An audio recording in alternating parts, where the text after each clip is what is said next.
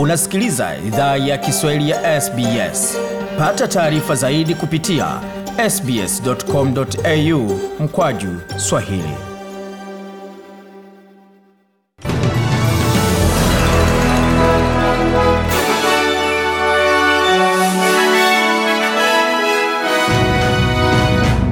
Waisikiza idhaa ya Kiswahili na hapa ni taarifa kamili ya habari.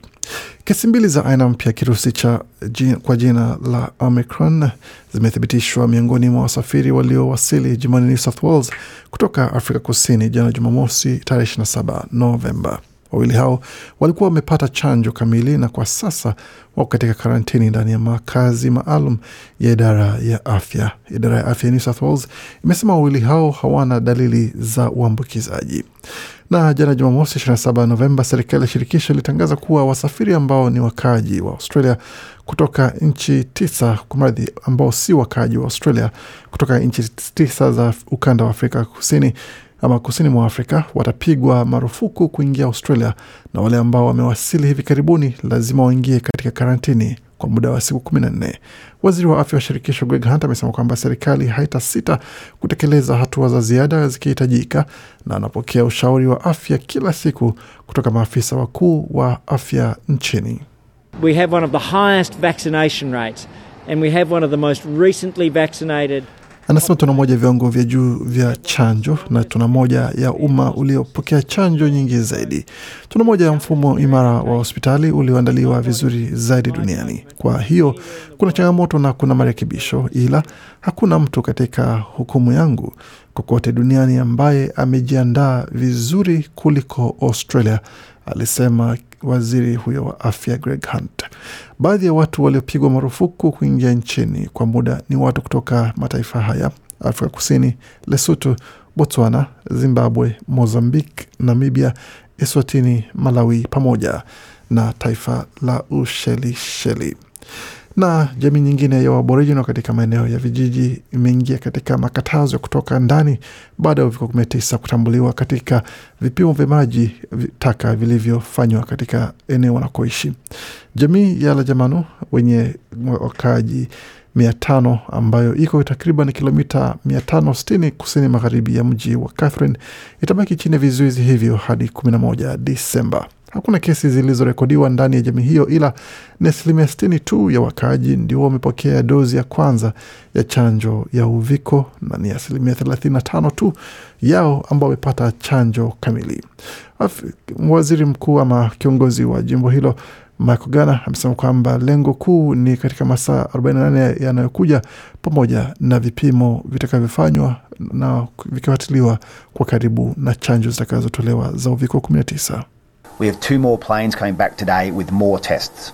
And by the end of today, we should have about 40 extra people on Anasema tuna ndege zingine mbili zinazokuja leo zikiwa na vipimo vingi, na kufikia mwisho wa siku kutakuwa na zaidi ya watu 40 wa ziada hapa katika eneo la, jama, la Jamanu wakitoa huduma hizo kwa wakazi. Chakula kitatolewa na kiko salama, na umeme pia utatolewa bila shaka na kudhibitiwa vilevile.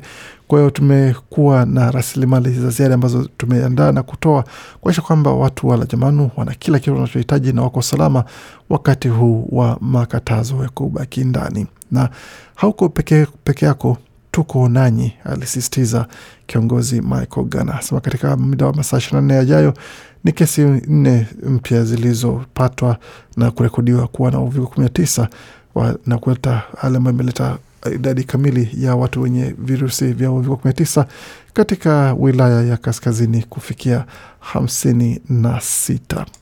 Na katika taarifa zingine ni kuhusiana na swala zima la swala la utendakaji katika uh, bunge la taifa ambako mbunge wa chama cha Liberal ametetea taarifa na msimamo wa waziri mkuu kwa jinsi alivyomhudumia mmoja wa bunge wake aliyevuka sakafu kupiga kura pamoja na upinzani dhidi ya serikali. Tasmanian, mbunge wa Tasmania Bridget Archer alipiga alikiuka maadili ya chama chake pamoja na kauli ya chama chake kwa kuweza kuvuka sakafu kupiga kura pamoja na wabunge huru eh, Helen Haines katika ambayo ilikuwa ni mswada wa Helen Haines uliowekwa ndani ya bunge kwa ajili ya kuweza kuanzisha tume ya kufanya uchunguzi dhidi ya viongozi hususan wanasiasa kwa suala zima la ufisadi. Na hapa basi Senata Ann Ruston amezungumza na shirika la habari la ABC akizungumzia kilichofanywa ama kilichojiri baada ya waziri mkuu kutoa kauli ilionekana ni kama ya kumdhalilisha mbunge huyo. And that's exactly um, consistent with how the Prime Minister would deal with any other. Anasema hivyo ndivyo inatarajiwa kwamba waziri mkuu anaweza akakabiliana na mbunge mwingine yeyote atakayechukua hatua kama hiyo, hususan wakati kwa suala zima la kuvuka sakafu na kupiga kura na upinzani badala ya serikali. Kwa hiyo tumechukua hatua hiyo, na senata Alex Entich pamoja na senata Gerard Renick wiki, wiki jana ambao walifanya hivyo hivyo, nao pia waliweza kuzungumza na kupewa kauli na ushauri vilevile pamoja na kukosolewa na kupewa taarifa kutoka kwa waziri mkuu. Kwa hiyo ni si suala jema kwamba kwa mtu ambaye amevuka sakafu, na ni kila mtu anakuwa na fursa ya kuweza kuvuka kwa sakafu, kuweza kutoa kauli yake pamoja na kutoa maamuzi yake katika suala zima la kura, alisisitiza senata Ruston. Tukielekea katika taarifa zingine ambazo tumeandalia kwa sasa, tuelekee moja kwa moja hadi nchini Ethiopia ambako waziri mkuu wa Ethiopia Abe Ahmed amesema kwamba Ijumaa wat, watawazika maadui, akitoa ujumbe wake wa kwanza tangu kuwasili kwenye mstari wa mbele wa vita kati ya jeshi la serikali na wapiganaji wa kundi la ukombozi wa Tigre almaarufu TPLF. Video iliyochapishwa kwenye ukurasa wa Twitter wa Abe uh, leo inamwonyesha kiongozi huyo akiwa pamoja na viongozi wa jeshi katika eneo la mstari wa mbele wa vita. Katika mahojiano na televisheni ya Fana, Abe ameonekana akiwa amevalia sare za kijeshi akizungumza katika lugha za Afan, Oromo na Amharic. Amesema anachoona huko ni mlima ambao ulikuwa umedhibitiwa na maadui kufikia jana, sasa tumefanikiwa kuudhibiti. Ameendelea kusema kwamba ari ya adui imeanza kupungua na kuahidi kwamba wanajeshi wa serikali watauteka mji wa Chifra ulio mpakani na Tigre na Afar kufikia hiyo leo.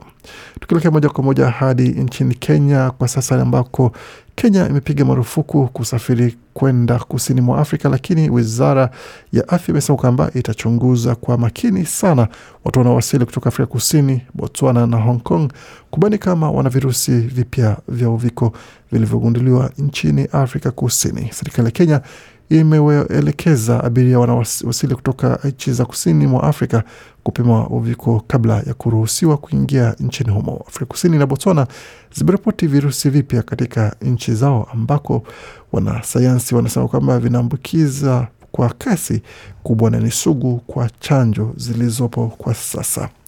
Na tukielekea moja kwa moja hadi magharibi mwa Afrika ambapo tume ya kupambana na ufisadi ya Sierra Leone imepata na makosa ya ulaji rushwa maafisa sita akiwemo mwanasiasa wa upinzani maarufu anayetarajiwa kugombea urais kwa tiketi ya vyama vya upinzani katika uchaguzi mkuu wa mwaka elfu mbili ishirini na tatu.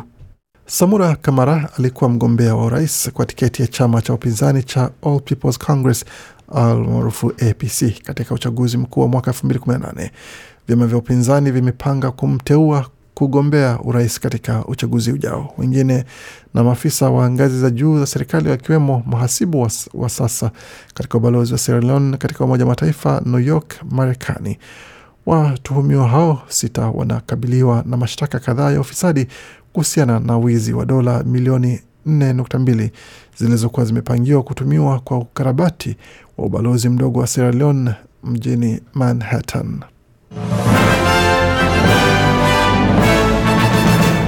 Tuingia moja kwa moja katika taarifa za michezo. Tuelekee moja kwa moja katika mchezo wa tenis ambako waandalizi wa mchezo wa wazi wa, op, wa Australia kwa upande wa tenis wanasema kwamba mazungumzo yanaendelea pamoja, pamoja na serikali ya shirikisho kwa jinsi aina ya kirusi cha Omicron kinaweza dhibitiwa na kinaweza kikaathiri michuano hiyo mwakani. Tennis Australia ama mkurugenzi mkuu wa Tennis Australia Craig Tully amesema kwamba kwa sasa mchuano wa wazi wa Australia utaendelea kama ulivyoratibiwa na kuanza tarehe kumi na saba Januari. Anaeleza shirika la habari la Channel kwamba anatarajia kupokea taarifa ziada kutoka kwa serikali katika siku zijazo. At this point, the plans are going ahead as they are. We, we're looking forward to 100% capacity crowds in January. Anasema kwa sasa mipango inaendelea kama ilivyoratibiwa na tunatazamia kuwa na watu wa kutosha, watu wengi katika viwanja vyetu vya michezo kwa asilimia mia moja kwa kufikia ifikapo Januari. Wachezaji wote pamoja na ndege zitakazowasili katika tarehe za 27 na 28 za, Disemba ni kwamba italeta ndege ishirini ambazo zimekodishwa kwa ajili ya michuano hii, na kila kitu kitafanyika kama vinavyotarajiwa kwa upande wa vipimo vya PCR pamoja na wengine wote ambao watakapowasili watafanyiwa vipimo vinavyohitajika mara moja bila kuwa na swali lolote. Na katika taarifa zingine za michezo ni kuhusiana na suala zima la mchezo wa rugby sevens ama rag, kwa raga, raga ya upande wa wachezaji saba ambapo timu ya Australia ya wanawake imepata ushindi pamoja na kuweza kubobea kwa upande wa michuano ya Dubai Sevens ambako imeweza kuwacharaza wapinzani wao wote. Ilianza katika fainali dhidi ya Fiji ambako Australia ilipata ushindi mwembamba ama ushindi mnono sana wa alama zikiwa ni ishirini na mbili kwa saba dhidi ya timu hiyo ya Fiji na Charlotte Kazlik akiwa ni mmoja wale aliongoza timu hiyo baada ya mchezo wa Olimpiki mwakani. Katika soka kimataifa, upande wa mwalimu ama mwalimu wa timu ya taifa ya wanawake Australia Matildas, Tony Gustafson amesema kwamba timu yake baada ya kupokea kichapo cha magoli tatu kwa sufuri kutoka kwa Marekani imepata ari kubwa pamoja, imeweza kupata kipaumbele cha kuweza kuendelea katika michuano hiyo na kuweza kujiandaa kuweza kukabiliana na Wamarekani hao siku, usiku wa Jumanne kule Newcastle, New South Wales. Wachezaji wa Matildas watacheza mbele ya umati wa watu elfu thelathini na sita katika uwanja wa Stadium Australia mjini Sydney katika mechi ambayo ilikuwa ni kusisimua, lakini waliweza kupoteza nafasi nyingi za kuweza kufunga magoli ya kuweza kusawazisha na hata kupata ushindi. Kwa hiyo Wamarekani wakakuwa na ushindi ambao ulikuwa ni rahisi sana. When they're aggressive in the pressing game, they win the, win the ball. It you know they attack really really fast and they run a lot. Um. Bwana Gustafson akizungumzia kuhusu wapinzani wa Marekani sema kwamba wanapotukaba na kuweza kutufinya sana kwa upande wa mchezo inakuwa ni vigumu sana, na wanakimbia sana na wanakuwa na kasi nyingi sana. Kwa hiyo ili tugharimu mara mbili, na katika sehemu ambapo tuliweza kupoteza ilikuwa ni kuweza kupinduliwa kwa upande wa mpira, kupoteza mpira na wao kuanza kuanzisha mashambulizi haraka. Kwa hiyo tulifanya tulivyoweza, lakini kwa bahati mbaya tukaweza kupata matokeo yaliyostahili na tuweza kuonyesha kile ambacho kinaweza onekana kwa upande wa mechi zingine zitakazochezwa katika siku za hivi karibuni. Katika taarifa zingine za michezo ni pamoja na matokeo yaliyopatikana katika ligi kuu ya Uingereza ambako Liverpool ime Liverpool imekuwa na matokeo mazuri sana dhidi ya Southampton akipata magoli manne kwa sufuri wakati Newcastle ikapata ushindi wa magoli mawili kwa- dhidi kwa mradhi Arsenal ikipata ushindi wa magoli mawili dhidi ya Newcastle. Wolves wakatoka sare ya kutofungana dhidi ya Norwich, wakati Crystal Palace wakakubali kichapo cha magoli mawili kwa moja nyumbani dhidi ya Aston Villa. Brighton na Leeds wakachangia sare ya kutofungana. Katika mechi ambazo zitachezwa muda usio mrefu, itakuwa ni zamu ya Leicester City kuvana na Watford waliocharaza Man United wiki iliyopita magoli manne kwa moja wakati Chelsea watavana na Man United mida ya saa tisa unusu za alfajiri, wakati Man City watavana na West Ham mida ya saa saba za usiku wa leo. Na katika mchuano wa A-League, ligi kuu ya soka hapa nchini Australia, ambapo Adelaide imetoka sare kufungana magoli mawili kwa mawili dhidi ya Melbourne City, wakati Macarthur Rams wakiwacharaza Sydney FC moja sufuri. Western Sydney Wanderers katika mechi ilichezwa mapema hii leo ilikuwa ni mbili mbili kwa upande wao dhidi ya Newcastle Jets na Melbourne Victory wakapata ushindi wa magoli matatu kwa sufuri dhidi ya Brisbane Roar nyumbani kwao.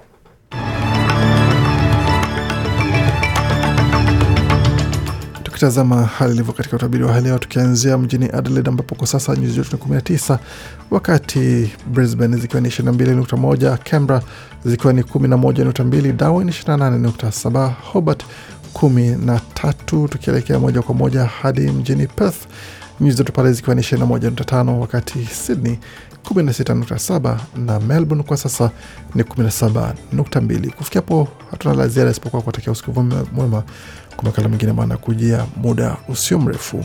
Waendelea kusikia idhaa Kiswahili ya SBS.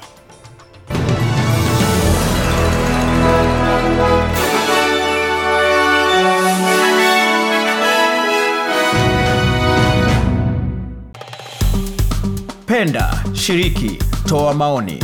Fuatilia idhaa ya Kiswahili ya SBS kwenye Facebook.